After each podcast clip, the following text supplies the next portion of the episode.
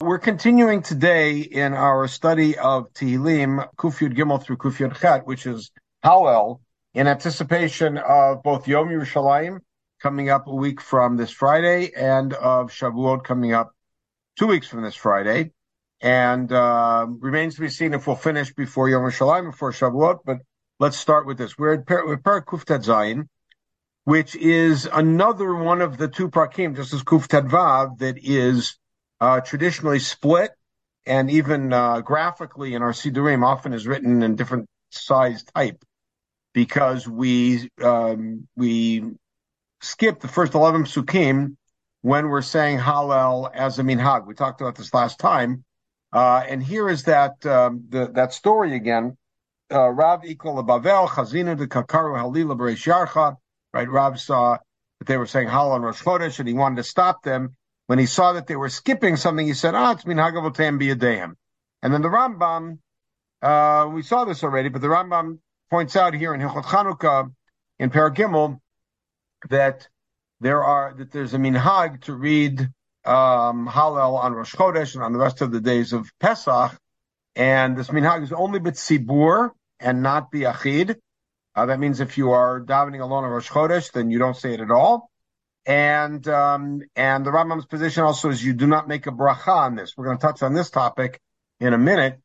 Um, but the Rambam says that in order to uh, part as we saw in the Gemara that we skip part of it, and then in the next halacha he says, "Here's what we skip." Now, I'll just point out what the Rambam says. The Rambam says, "How do we skip? We skip. We read from the beginning of Hallel until which means the two, first two paragraphs." Then v'doleg v'omer Hashem yisachar nevrcha, which is exactly what we do. We skip lo lanu. And then ad hallelujah, v'nachon archia me'atzal eram hallelujah, u'medaleg v'omer ma'ashiv l'adonai. Then you skip ahavti and say ma'ashiv, but you skip ad hallelujah, I mean you say ma'ashiv ad hallelujah, b'tochech Yerushalayim hallelujah, and then medaleg v'omer min ha'metzah, which means you skip the whole uh, Haluvat Hashem Kol Goyim, but you also skip Hodul Hashem, the, the back and forth, Hodul Hashem Kitov. And then he says that's the common minhag, and other places have other minhagim, which means the Rambam seems to be saying that the main thing to do is to skip something. In other words, as long as you're not saying a full Hallel, then it's okay to say it on these other days, which are not commanded days of Hallel, i.e. Rosh Chodesh and Cholamoid Pesach and the last day of Pesach. Uh, one thing that we skipped over last time was the Rambam here says that because it's a minhag, to say Halal on Rosh Chodesh and and, rest of Pesach, you don't make a bracha on it. Because the Rambam's position is that you do not make a bracha on a minhag. And that's based on a sugi on the fourth parak of Sukkah about uh, about Aravad. The Ravad here says the following: Minhag zebet tzibur lefichach korin bedilug ve'in v'achin alav. Amar Avraham ze eno klum. Ukfar katan rolav makom acher. And in the end of Hilchot Brachot, the Ravad already registered his protest against the Rambam about not saying a bracha on this. That's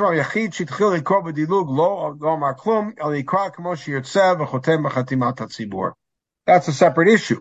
But the, but the Ravad here alludes to what he said in Hilchot Brachot, which is that indeed you do say a bracha, and as you know, this is actually a machloket of minhagim.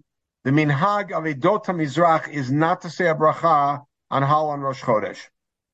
And so therefore, a week from Sunday, um, they, what they'll do is after they finish Shemona Esrei, they'll immediately just say Hallelujah and finish until the last Hodul Hashem Kitov, and then say the Kaddish, and there's no bracha before or afterwards. Uh, the Minhag Ashkenaz is to say a bracha. However, the Aruch HaShulchan suggests that if you are davening in a minyan on Rosh Chodesh, it's preferable to listen to the Shliach Tzibur say the bracha and just say Amen to avoid the conflict, and then continue with Hallel. And that indeed is what I do on Rosh Chodesh and for the uh, rest of Pesach after the first days. Okay, but now we want to get to our parak, but I want to, at, along the way, point out what the logic is between behind the division of the parak into two, the Hainu that we skip. When we want to have a skip, we skip this section here, the first 11 psukim, but we do read the last eight. Now, one thing to point out about this parak is the size of this parak is actually something subject to some discussion. In our traditional Tanakh, and uh, in all the Tanakhim that I've seen printed, uh, and the way that we reckon it, this parak has 19 psukim. You see them in front of you, and they're divided in again graphically into the first 11 and the next eight because the first 11 are often smaller print, and there's a little note there. Don't say this on Rosh Chodesh, etc. And then Mashiv is bigger. Mashiv has some songs. Mashiv is bigger, and Mashiv because it said anytime you'd say Hallel. However, um, the Meiri points out that uh, in, in, his version, this parak actually had 21 psukim. What are the 21 psukim? Hallelujah.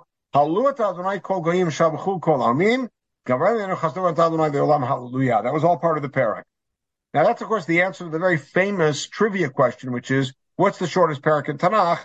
And the answer is Tilim Kuf Yod Zayin, two psukim. But that's if you regard that as a separate parak. The Meiri suggests it was actually part of the uh, part of this parak. Uh, by the way, he, I'm, I'm, suggesting maybe he didn't have the word hallelujah here at the end of parak uh, pasuk yotet because it's not the end of the parak. And that, that, by the way, fits in with something that I mentioned a couple weeks ago or a couple sessions ago about this. That uh, how many prakim of Tehillim do we have in the entire collection? So ask anybody on the street; they'll tell you 150.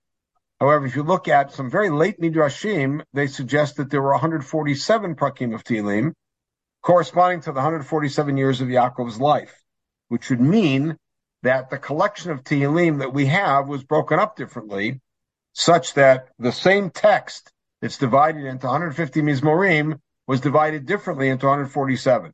Now that's not so unusual because the Gemara already does that. The Gemara makes the uh, makes the claim that parak Aleph and Bet of Tehillim were originally one parak, and that then, for whatever reason, it was divided. There's good reason to think that parak Tet and Yod were originally one parak, and then at some point got divided. Um, and so, um, if also if you looked at, at, the Septuagint, the Septuagint, the way that they number the the Tehillim is also one off here, so that, for instance, Ashrei, which we have is 145, is there 146. So, and, and the reality is that many Parkim of Tehillim could be uh, divided differently or presented differently. And I'll give you one other example for something we're all familiar with, which is uh, Parak Kuf Mem Zayin that we say every day in Psukei de Zimra. Kitov Zamar Eloheinu Bonei Shalim, that one that ends with Hamagid Dvar of the Yaakov. If you look at it, you can see either one parak, that's what we're used to. You could see two prakim, or you could see three prakim. And indeed, the Septuagint divides that into two prakim, Shabchi Yerushalayim being the beginning of the next parak. Because the reality is that there's a lot of different ways to divide them. When you have a clear marker, like Hallelujah at the beginning, Hallelujah at the end, that makes it a little easier to see it as a um, as a separate parak with a clear end and beginning. Okay, now to our parak, and we have to accomplish our usual four goals that we have with Tehillim. The first is to make sure we understand the words. Then we have to understand the structure of the parak, which actually is fairly walks itself. The third is we have to understand what the message is of the parak. And then, of course, whenever we're dealing with the liturgical parak, meaning a parak we use in our liturgy, what's it doing there? Why is it there? So the answer to the fourth question is going to be a little bit, not exactly a no-brainer, but it's sort of an automatic thing because it's part, it's folded into the prakim that we say in Hallel. So I'm going to rephrase that fourth question as why is this part of Hallel? Meaning, why do these Prakim of Hallel include this sentiment? So we have to see what it is. I'm going to add a fifth question that really is a question you always have to ask when you're studying Tehillim, which is who composed it? Or shall we say who's saying it? Now, I don't, I'm not looking for a name or social security number. What I mean is the parak reflects somebody who has gone through a particular experience or is going through an experience. What experience? All right. So for instance, Yancha Yaakov, parak that we say every day, is clearly about going to war. You look at the parak; it's a war war parak, right? Uh, Shir Lamalot Sinai is clearly a tefillat haderech of sorts. A person's on a journey, right? And so, question is, what's the setting of this particular parak? But let's start from the beginning, go through it, make sure we understand the words. By the way, the words in this parak are not easy. All right. And again, it suffers from the same problem that we have with many Tehillim is we're so familiar with them and the words roll off our lips that we don't pay attention how difficult the words are. All right, so we start from the beginning, and it is clearly a new parak because the previous line was Hallelujah. And it was a response to the cult of the dead, and it was a blessing for fertility, everything we saw uh, two weeks ago when we looked at the previous parak. And so now, Ahavti ki yishma Adonai ekoli tachnunai. You understand the difficulty in the first word. Ahavti means I love. I love what? So now, a lot of that will depend on how you translate the word ki. Is ki because? Ki is when? Ki is is if?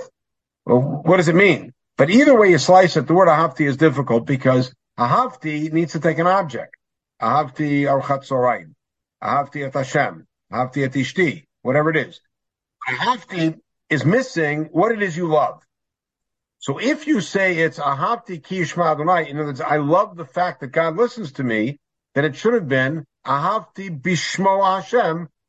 I love God listening to me. Right? So there's, there's something a little bit awkward about the wording. And the end of the pasuk is et koli tachanunai. Now it's also awkward because God listens to what? He listens to my voice, and then tachanunai is my petition. But you understand the problem here. Is it et koli, and he also listens to my petition, then it should be et koli, ve'et tachanunai. If, on the other hand, he listens to the voice of my petition, it should be et kol tachanunai. And besides which, as we have other elsewhere in Tehillim, you might have argued he should have said bikol tachanunai, like shma Adonai bikoli. But we can work around that last problem, but still, what is it that it's being expressed here?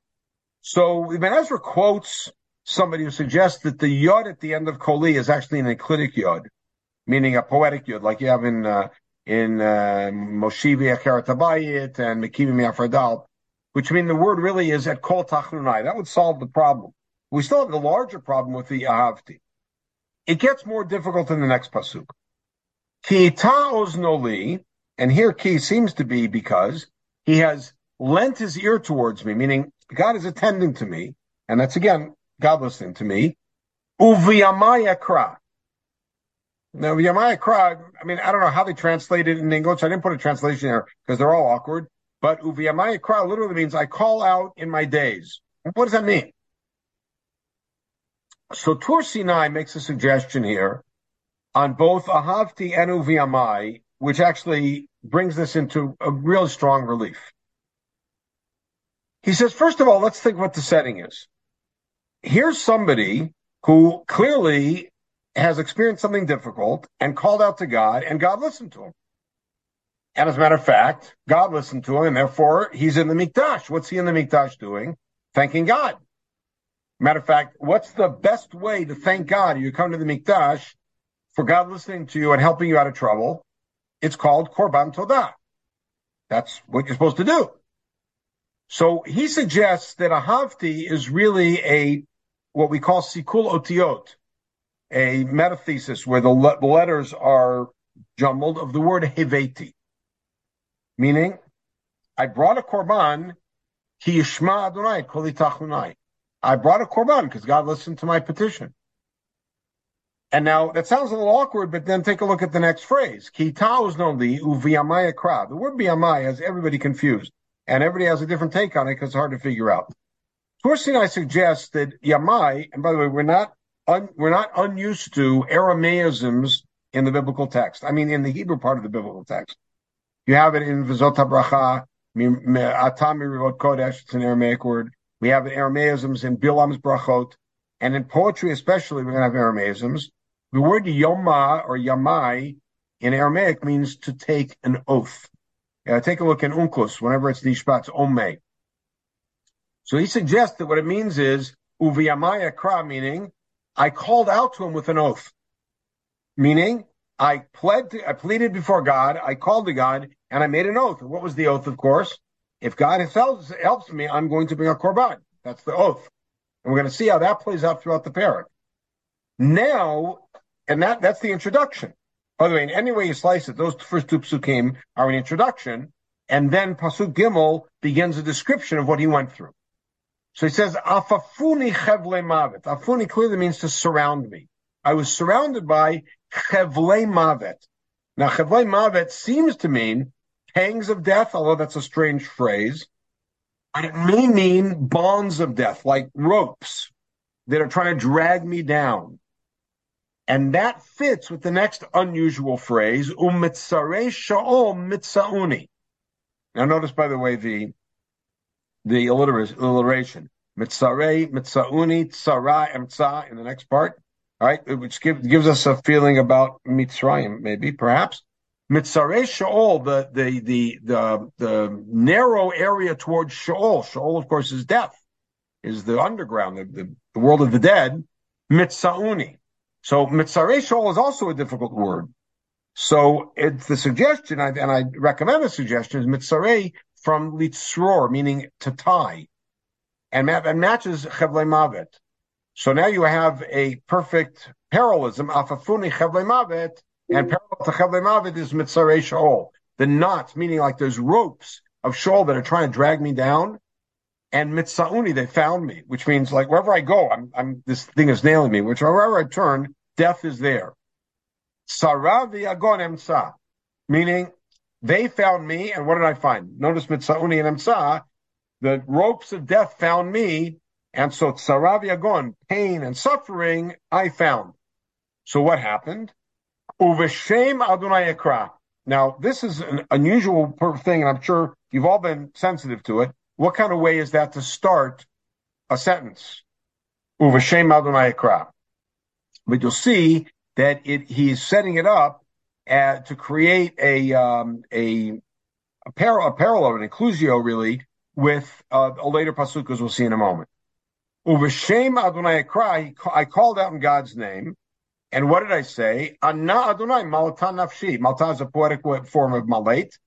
Hashem, please save my life. And now he makes an observation about what happened to him. Chanun Adonai v'tzadik. God is gracious. God is righteous. Ve'eloheinu merachem and he is compassionate, which he's saying because I called out to God, please save me. And he's interjecting praise for God because guess what? God saved him. And then he has yet another observation about God. Shomer p'taim Adonai. Now a peti, a word which is a popular Mishle word, is a fool, but a peti is really a corruptible person. That's what it means. Because he's easily seduced. So somebody who's easily seduced, meaning somebody who's not doesn't have strong will and a strong backbone and is easily corrupted by sin, God protects him. Now, does that mean God protects him when he sins? Because God says Nebuch, he's not so strong. Or does it mean God protects him from sin?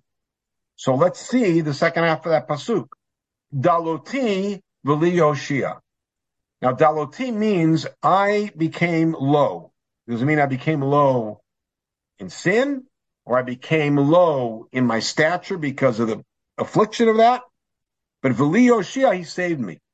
So however it is, it's somebody who was recognizing that it was his own failure to be strong, to have self-control, to not sin, that led him to this place of danger where death was knocking at his door. And he called out to God, and God, who was compassionate, didn't let me go all the way down. And then he says, Shuvi nafshi limnuchaychi ki Adonai gamal Now, menuchaychi and alaychi are sort of archaic suffixes for minuchatech and alayich. But it also fits the poem, the, the, the rhyme of Shuvi, Right, so that sort of feel, but meaning my, my life should restore itself. And it's as if I'm talking to my soul, to myself, and saying, return to your rest. Not rest as in death, but rest as in calmness. Don't be so afraid. Why? Because God has had now Gamal is a little unstrange here. So most Rishonim read it as God has had has paid you, meaning paid you in in, in kindness. The Malbim has an interesting take here. He says Gamal actually means to repay appropriately, meaning a reward or punishment. And he and he says what the person is saying is a brilliant insight. What the person is saying, I told myself, relax, because whatever God's doing to you is just. And if you're suffering right now, that's just suffering. And by the way, it means you'll be out of it when the suffering's over and you will have paid your debt, as it were. And now he says, he says, Ki chilatzta nafshi mimavet et eini min dima et ragli midachi. And he turns back to God. And he says, "You saved my life from death. Moreover, you saved my eyes from crying. You saved my legs from falling down. In other words, he says, not only did you save me from death, and this is what he's declaring here in the Mikdash, you even saved me from pain. You even saved me from going in the wrong direction, which means now I can declare, etalech lifnei Adonai I can walk, not crawl, walk in the presence of God in the land of the living. Now, we like to make also drushes about Chayim being Olam Haba or Israel. Simple read, read is, I didn't die. I'm in the land of the living. I'm here in this world, and I'm able to walk in this world. And then he has a reflection about how he was feeling when this was going on, when he was in trouble. He says, Amanti ki and kir means when. I really believed it when I said, now, this is a parenthetic statement. He said, Ani aniti I was really suffering, meaning I really believed it when I said, I'll tell you in a minute what I said, but I was really suffering when I said this. Ani amarti. So look at those two together. Hamanti ki daber b'chovzi, meaning Mm. I believed it when I was speaking, when I was really in trouble. And what did I say? Kol ha'adam kozev. Now, I'm not sure how they how translations deal with kol ha'adam kozev, and I'm sure there's some vari, variations. But we would normally translate that as all men are liars. But unfortunately, in Tilim, that's actually a legitimate position, not an errant position. Think about Tilim Kuf Memvav that we say right after Ashrei every morning, right? Altiv Techuvin Divim, don't trust people. Right? So I think what Kol Adam Kozev here is a different Kol Hadam. It doesn't mean all people. Think about the most famous Kol Hadam, which is, of course, the end of Kohelet. Kizek Kol Hadam. Kol Hadam doesn't mean all people. It means entire existence of a person. Ani amarti b'chobzi, when I was in trouble, I said, Kol adam kozev. My entire life is ridiculous. My entire life is senseless. My entire life is meaningless. But I said it when I was in trouble. I said it when I was depressed, when I was worried, when I was, and now that God has saved me, and then I've realized that when I called out to God, God had compassion over me. And again, we have no idea what this guy was going through. Whatever it was, was clearly a mortal danger. He made an oath to bring a korban. And now when he brings the korban, he's telling his story. And this is his story. Like we saw in Tilim Lamed. Same thing. A person's bringing a Korban and they're telling a story about what God did for them, which is why they're in the Mikdash bringing this Korban. And that's part of the Todah. Part of the Todah is telling people about it and publicizing Hashem's name. It's interesting halacha, just as an aside, but not just an aside, such, such an aside. A Korban Todah is a shlamim. Shlamim are normally eaten for two days and the night in between. Korban Todah must be eaten that day. Now imagine you've got a cow. How do you eat a cow in a day? All right, so there's chalavim on the on the mizbeach and there's chazav b'shok to the coin. Doesn't matter. How do you eat a cow in a day? So the answer is very simple. You have thousand people at a party. You invite everybody you know and everybody you don't know and all the anim, all your shalim, they come together and you bring the, the, the cow out and you start at nine o'clock in the morning in a big party, and every once in a while, what do you do? You get up and say, tell a story. Shevach Lashem. And over the course of that day, how many thousands of people come through your party and they hear the story and you publicize Nisei Hashem? And so he says, that's what I, I, was thinking my life was meaningless. And what I now came to realize as a result of Hashem saving me is every step is meaningful. Every moment is meaningful. And this is where I am. And so then what did I say to myself? Ma shiv ladonai. How can I possibly bring something back to Hashem? Kol tagmuloi alai for all the things, again, Gamal, that he has paid me. All the things Hashem has done. How can I possibly pay him? So the answer is to this first. First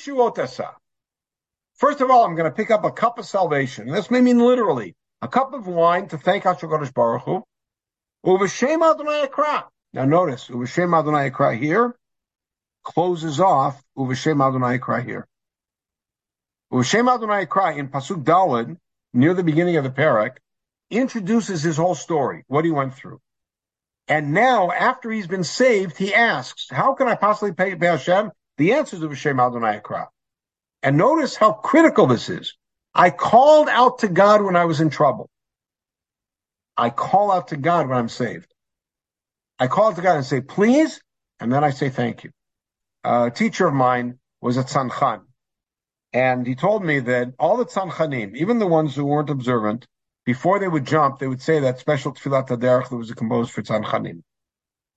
And he reminded them, okay, you say that tefillat haderech when you jump, but when you land, you should also say todah. Very powerful thing. This is Uvashem Adonai Kra in Thanksgiving. And now what does he declare?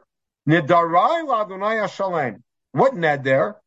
Whenever there's a neder, neder can be two kinds of nedarim. There's nidarim and masachet nidarim, which is abstaining, and there's nedarim in Kodshim, which is to bring a korban. Anytime you talk about l'shalem, that's talking about a korban. I made a neder, and I'm going to bring my neder, by the way, which is connects very much with the end of the second parak of Yonah. Right?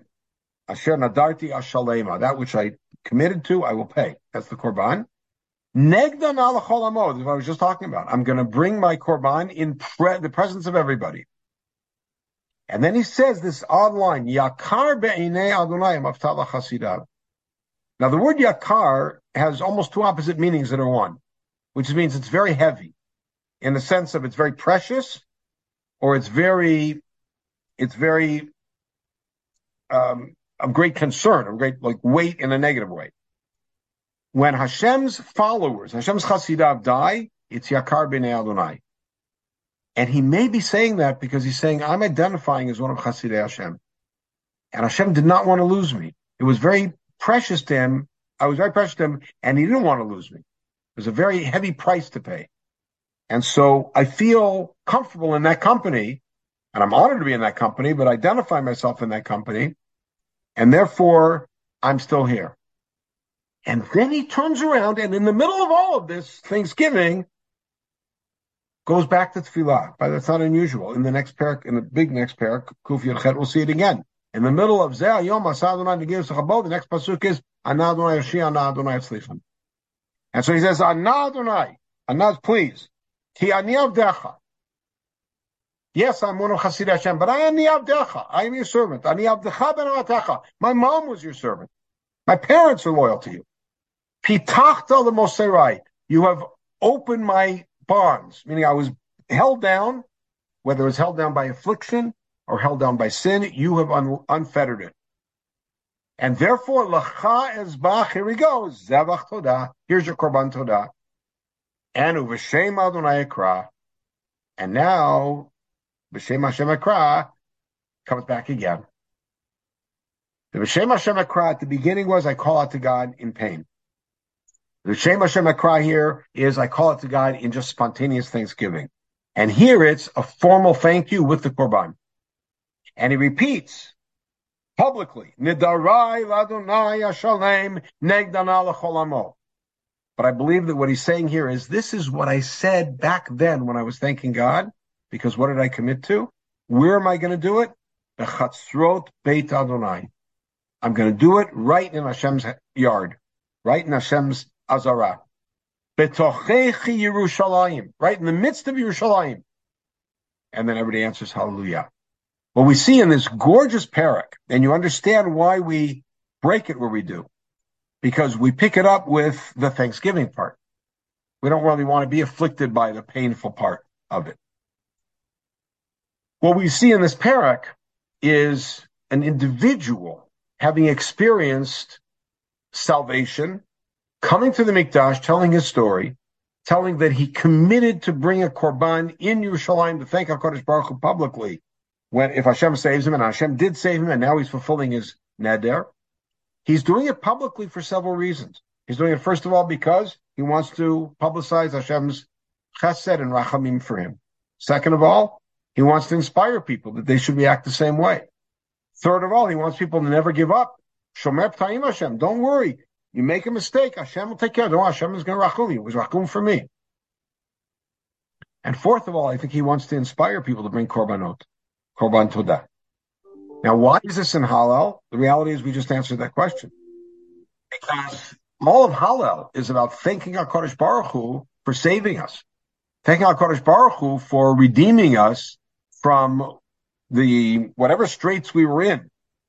And whether it's the straits of Avdut Mitzrayim or it was the straits of 1967 or the straits of 1948 at whatever point we say Hallel, we're thanking HaKadosh Baruch Hu for that. And he is, this, this petitioner is giving us the strongest, clearest model of how we ought to be doing that. And, uh, and now we have the beautiful words with which to praise HaKadosh Baruch Hu.